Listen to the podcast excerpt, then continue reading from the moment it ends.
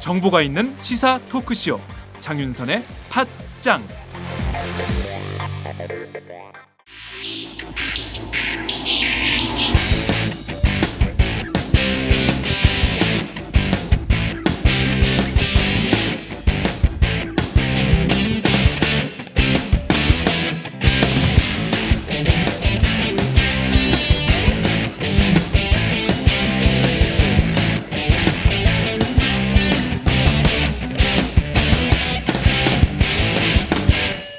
박정호의 팟수다.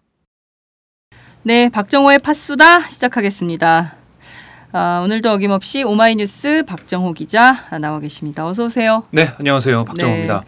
아, 정말 오늘 제대로 한 건 판 것 같습니다. 국정원 관련된 건데 해킹 관련해서 새로운 소식이 들어왔다면서요?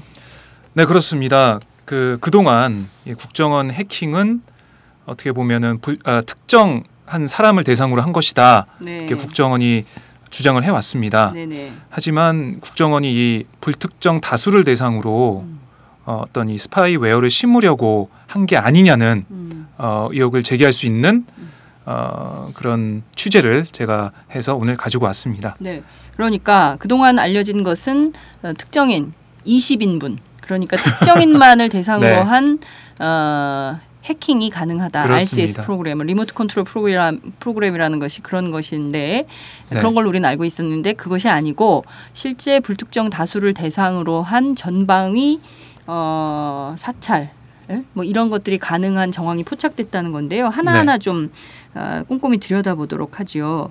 자, 우선 그 국정원이 이탈리아 해킹팀하고 어, 이 RS, RCS 프로그램을 계약하고 어, 논의한 네. 무슨 아, 이메일 아이디가 devil angel이라는 것인데 이거하고 일치되는 뭐가 새롭게 나왔다면서요. 네, 그 저희가 어, 추적을 해봤는데요. 네. 그 이메일 아이디 devil angel 1004 음. 이 아이디와 일치하는 블로그, 네. 그러니까 devil angel 1004 어, blogspot KR 이라는 어, 주소를 확인하고 블로그를 확인했습니다. 네, 네. 어, 근데 이게 보면 네네. 아시겠지만 devil angel은 어, 국정원의 RCS 해킹 논란이 제기했던 때부터 음. 주목받았던 이메일 그렇습니다. 아이디잖아요. 이걸로 뭐다 거래했다는 거 아니에요? 그렇습니다. 어, 이 아이디로 이탈리아 해킹팀과 이메일을 주고 예. 받았고 음. 해킹과 관련된 모든 문제에 대해 협의한 것으로 확인이 됐는데 네, 네. 이 아이디와 똑같은 블로그 주소가 있었던 겁니다. 아 그래요. 네. 아, 이걸 어떻게 확인을 했습니까? 대단합니다. 네, 뭐 계속 뭐 검색을 해 본 건데요. 저희가 네. 김광진 의원실과 함께 음, 아 이- 작업을 하신 거예요? 네, 데브렌젤 추적을 한번 해봤습니다. 네. 어, 김광진 의원실과 함께 추적을 해본 결과 이 블로그 운영자 음. 운영자 김동현으로 돼 있어요. 아 그러니까 지금 데블 엔젤 천사 블로그스팟 KR KR 이 블로그의 주인장 주인장이 그렇죠. 김동현이라는 인물이라는 거네요. 그렇습니다. 영문으로 돼 있는데요. 아. 네네. 동현 김이라고 돼 있는데 동현 김. 네.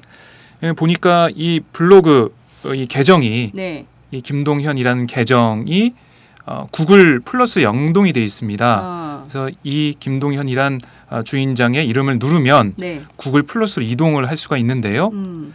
이 구글 플러스에. 뭐, 뭐 음악이라든가 여러 가지 이런 것들을 공유해 놨는데 음. 그 중에 어, 저희가 눈에 띄는 걸 발견했습니다. 네. 바로 어, 구글 플러스로 아, 그 안드로이드 스마트폰용 그 어플을 네네. 어, 소개하는 걸 구글 플러스에 공유를 해놨더라고요. 음. 그 안드로이드 스마트폰용 어떤 뭐 TV나 영화, 애니메이션, 일본 드라마 같은 걸 볼 수 있는 어, 대중들이 되게 좋아하는. 그렇죠. 네. 많이들 보시죠. 네. 그 어플을 소개하는 사이트를 아, 공유해놨습니다. 네. 구글 플러스가 어, 많이 쓰시는 페이스북과 같은 비슷 그, 그런 기능을 그렇죠. 하는 거거든요. 예, 예. 그래서 자기가 알리고 싶은 것들 어, 그런 것들을 공유할 수가 있어요. 예, 예. 그런데 이 어플 사이트를 공유를 해놨던 겁니다. 그러니까 다시 한번 종합 정리를 해보자면 그 devil angel 천사라는 아이디를 쓰는 이메일과 똑같은 블로그 네. 이 블로그의 운영자는 김동현이라는 사람이고 이 김동현이라는 그 계정을 통해서 들어가 보면 여기에 어, 몇 가지의 어플리케이션이 깔려 있는데 그것은 어, 안드로이드 스마트폰용 TV, 영화, 애니메이션, 일본 드라마 어플이라는 거예요. 그렇습니다. 이거는 뭐 누구나 다 들어갈 수가 있습니까? 아니면 특정인만 들어갈 수 있는 겁니까? 아니면 다수 대중 아무나 다 들어갈 수 있는 겁니까? 원하는 사람은 다 다운로드를 받을 수 있습니까? 어, 원하는 사람은 다 다운로드를 받을 수 있습니다. 아 그래요? 네. 그러니까 뭐 해당 어플 사이트에 올라온 건 네. 뭐 이런 거죠. 그러니까 정상적인 구글 플레이 스토어 마켓을 통하지 않고 음. 유통되는 음. 안드로이드 스마트폰용 어플 설치 파일입니다. 그러니까 APK 파일인데요. 네.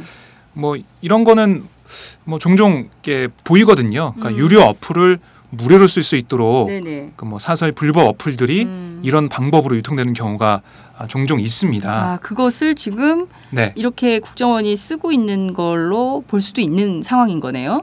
그러니까 저희가 이제 이걸 네.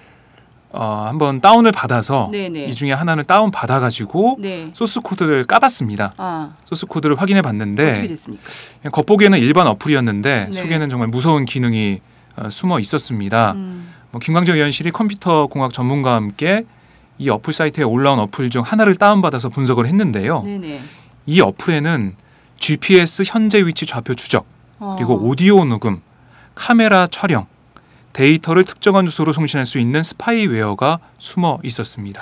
그러니까 그냥 무심결 아 나 영화 좋아하는데 이거 그렇죠. 공짜로 다운 받아 가지고 영화 좀 볼 수 있겠다 싶어서 이 영화 천국이라는 어플리케이션을 누르면 네, 동시에 아, 본인이 지금 있는 GPS 현재 위치를 좌표를 추적을 할 수 있고 오디오 녹음도 누군가가 리모트 컨트롤이 되는 거죠. 그러니까 그렇죠. 자기도 모르는 사이에 네, GPS, 오디오 녹음, 카메라 뭐 이런 거 그리고 심지어 내가 가지고 있는 이 나의 모바일에 있는 데이터가 특정한 다른 어떤 서버로 이동할 수 있는 것까지 다 네. 가능한 그런 스파이웨어가 동시에 들어온다는 거죠. 그렇습니다. 이 어플리케이션을 받는 동시에 네. 스파이웨어가 같이 숨어서 같이 들어오게 되는 이런 상황인 거죠. 그렇습니다. 어 굉장히 무서운 상황인데요. 예, 그러니까 뭐 그- 아무 생각 없이 그냥 어플을 다운받게 되는데 네. 여기에 이런 스파이웨어가 숨어 있었던 겁니다.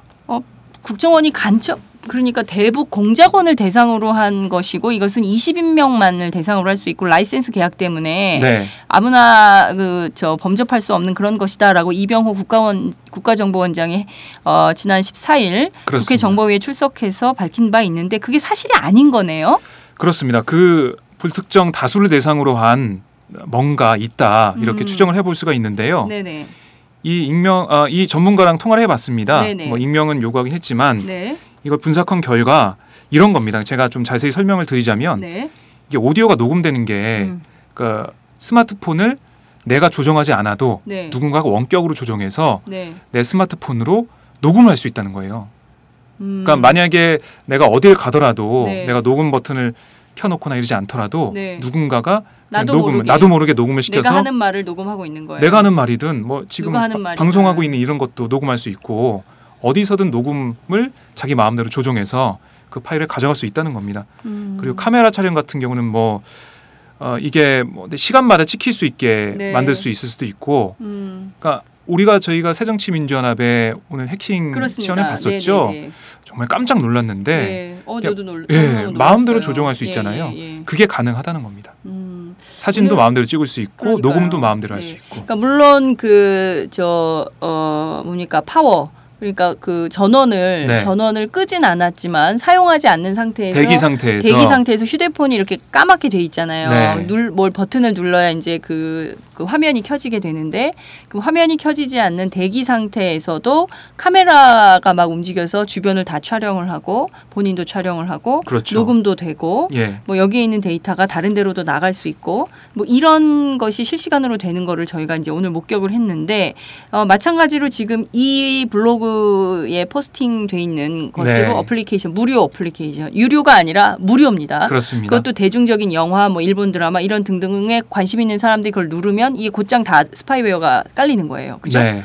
어, 굉장히 심각한 문제인데 어, 그야말로 나도 모르게 남이 네. 내 휴대폰을 원격 조정하는 이런 상황으로 볼 수 있는 겁니까? 그렇습니다. 뭐 음. 참 무섭고 소름이 끼치는 상황인데요. 음, 그렇군요. 자, 그런데 이런 생각도 좀 들어요. 어, 그냥 뭐 그 확인이 안 된 거니까 네. 이를테면은 이 김동현이라는 운영자가 그냥 상업용으로 뭐 음. 한거 아닌가 이런 생각이 좀 들기도 하는데요. 그 점은 좀 어떻게 확인이 됐습니까? 이 전문가에 따르면 여기에 이 어플에 숨겨져 있는 스파이웨어는 상업용 스파이웨어랑 전혀 다르다라고 음. 주장을 했습니다. 그러니까 돈을 벌기 위한 수단으로 뭐 GPS 위치 추적이나 오디오 녹음을 녹음을 할 리는 없다 음. 이렇게 얘기를 하더라고요. 네. 그리고 뭐 이 어플을 지우지 않는 이상 이 녹음 파일과 촬영 파일이 특정 서버로 음. 계속 전송이 되는 거예요. 음. 뭐 이게 궁금한 게 과연 이 파일들, 이 정보들이 어디로 가느냐 이게 지금 저희가 더 어, 음. 분석하고 알아봐야 될 건데 네네. 이 전문가에 따르면은 에, 특정 주소 도메인으로 전송하는 코드가 있지만 네. 음, 불법 취득한 정보를 어디로 전송하는 건지 음. 그리고 또 한 가지 이게 이탈리아 해- 해킹팀에서 만든 스파이웨어인지 네. 이런 것들에 대해서는 더 분석이 필요하다고 밝혔습니다. 음, 그렇군요. 이탈리아 해킹 팀이 그 한국의 국정원 고객한테 메일을 보내잖아요. 네. 그래서 어, 실제로 어, 이렇게 운용을 할 때 우리 RCS 프로그램을 그냥 써야지 이게 좀 버전업 되거나 뭐 다른 방향으로 하면 그에 상응하는 돈을 지불해야 된다라는 그 메일을 보내는데 네. 이것도 어떻게 보면 어, 좀 그 업그레이드, 한국 국정원이 이를테면 RCS 프로그램을 좀 업그레이드해서 국내용으로 활용한 흔적, 이렇게도 볼 수 있는 거 아닌가 싶은 생각이 좀 드는데요. 그 점은 좀 어떻게 봐야 될까요? 네, 그런 면도 전문가가 지적을 했습니다. 음. 그러니까 이게 그 RCS가 아니라 네. 그러니까 이탈리아 해킹팀에서 만든 게 아니라 네. 국정원이 자체적으로 만들었을 수도 있다. 아, 그럴 수도 있, 겠다 네네. 왜냐하면은 좀 코드 구성이나 이런 게 좀 다르더라. 아. 뭐 이런 얘기를 하더라고요. 네. 그건 저희가 좀 더 알아봐야겠지만 네. 어떻게 보면은 국정원이 좀 자체적으로 네. 그 RCS 말고 네. 정말 무차별적으로 불특정 다수한테 배포할 수 있는 걸 네. 음, 개발했을 수도 있고 네. 따로 만들 수도 있는 가능성이 있다. 음. 이렇게 볼 수가 있습니다. 도대체 전 국민을 대상으로 이렇게 해서 얻을 수 있는 정보가 정보랄 것도 없을 수도 있을 것 같기도 네. 한데요. 이거를 굳이 이렇게 하려고 했다면 왜 그런 건지 굉장히 궁금한데 우선 이와 관련해서 국정원은 좀 해명이 어떻게 나왔습니까? 예, 제가 오늘 국정원과 아, 통화를 해봤는데요. 네. 그두 가지를 물어봤습니다. 음. 이 데블 엔젤 천사의 음. 존재 네. 그리고 이 김동현 그러니까 저희가 오늘 확인한 이 블로그 어, 운영자 김동현의 국정원 직원 여부 음. 이두 가지를 물어봤는데요. 네네. 어, 뭐 김동현이 국정원 직원이, 직원이 맞는지 음. 데빌 엔젤 천사가 국정원 직원이 맞는지 이런 것에 대해서 음. 확인해 줄 수 없다는 음. 답변만 했습니다. 네. 딱이 말만 했어요. 그래요. 확인해 줄 수 없다. 아, 더 이상 뭐 왜 그런지 뭐 이런 걸 계속 물어봤는데 네. 확인해 줄 수 없다. 음. 어, 일곱 글자로만 대답을 했습니다. 그렇군요. 아, 뭐 정보기관이니까 뭐 길게 말하기는 어렵다 하더라도 제기된 문제들에 대해서는 성실한 해명이나 아니면 아니다, 어, 맞으면 맞다, 뭐 이런 해명이 필요할 것 같은데 그 해명조차 제대로 안 한다는 것에 대해서는 좀 직무유기는 아닌가 이런 생각이 좀 들기도 하는데요. 네. 어찌됐든 이게 김광진 의원실하고 동시에 작업을 하신 건데 김광진 의원실에서는 좀 어떤 얘기를 합니까? 특히 김광진 의원은 어떤 입장인지 좀 궁금한데요. 네, 김광진 의원과 얘기를 나눠봤는데요. 네네. 어, 김 의원은 국정원이 불특정 일반 시민들을 대상으로 하는 스파이웨어를 만들어 배포한 게 아니냐는 의혹을 음. 제기했습니다. 네. 어, 국정원은 이탈리아 해킹팀의 소프트웨어로 북한의 간첩만을 도청했다고 주장하지만 음. 이것은 사실이 아닐 가능성이 높다고 음. 지적했는데요. 네네. 그러면서 김 의원은 이 스파이웨어에는 어, GPS 좌표, 녹음, 촬영 등이 포함된 상태로 음. 일반 시민들에게 무차별 배포됐기 때문에 불특정 다수의 국민을 대상으로 한 시민 도청 의도가 있다고 음. 주장을 했습니다. 네. 사실 그 국가정보원에서는 이것은 20명을 대상으로 한정적으로 그리고 네. 특히 이제 해외에 있는 어, 북한 공작원들을 대상으로 해서 해킹한 프로그램이다라고 주장을 하고 있는데 실제 그것이 아닌 정황이 지금 처음으로 확인이 된 것이기 때문에 특히 어, 내국인들이 많이 이용하는 그런 네. 무료 어플리케 또 무료 어플리케이션을 좋아하지 않습니까? 유료보다는 그렇죠. 예. 그래서 이 무료 어플리케이션에 스파이웨어를 심어서 그 사람의 GPS 좌표나 녹음이나 촬영 이런 것들이 동시에 누군가에 의해서 그게 다 볼 수 있는 이런 상황이 됐다면 이것은 국정원의 주장 그러니까 안보용이라는 네, 아, 대북용이라는 국정원의 주장보다는 김광진 의원이 말한 어, 국민들을 대상으로 무차별 국민들을 대상으로 한 도청 의도가 있었다. 이렇게 볼 가능성 그렇게 봐야 되는 측면이 훨씬 어, 큰 거 아닌가 이런 생각도 좀 드는데 그건 어떻게 보십니까?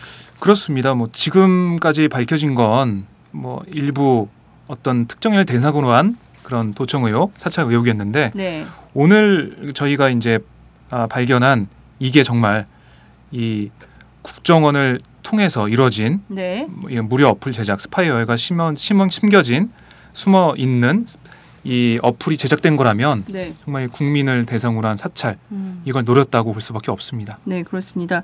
아, 오늘 뭐 여러 가지 의혹들이 나오는 것 같습니다. 이 아, RCS 프로그램을 구입한 또 이 이것을 구입하려고 어, 논의했던 시점 2010년부터 해서 어, 현 시점까지 매번 선거를 앞두고 몇 달 전에 이런 것들이 이제 이루어지고 있는 상황인데요.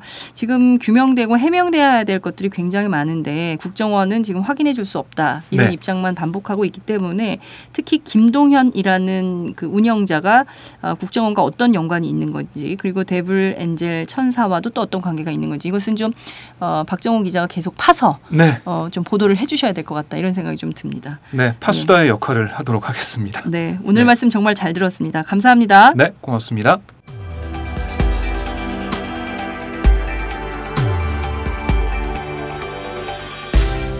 그 팟캐스트에 광고하는 이 사장님들이 저는 굉장한 분들인 것 같아요. 정말 다 그 사실상 영세한 사업자들인 그럼요. 거잖아요. 아, 그래서 제가 오늘 그 얘기를 하려고 그런 네. 거야. 가끔가다 댓글을 보면 광고 유치하느라고 얼마나 힘들어. 첫 번째, 음. 이분들이 무척 영세한데 열심히 사는 사- 분들이야. 음, 그게 우리가 검증을 해보면 좋은 물건들이야. 음. 근데 댓글에다 뭐라 하냐면, 아, 광고 많이 나왔구나. 스킵했어요. 자랑이다. 들아 skip한 게. 어. 광고 들어야 돼. 광고 듣고 한 번만. 팟짱에는 지금 안타깝게도 skip할 광고가 없습니다. 장윤선 박정호 기자가 오래오래 취재 현장을 지킬 수 있는 방법. 여러분의 좋아요와 구독하기 그리고 광고랍니다. 팟짱을 응원해 주실 개념찬 광고주를 기다리고 있습니다. 서울 733-5505 내선번호 108번 서울 733-5505 내선번호 108번 지금 전화 주세요.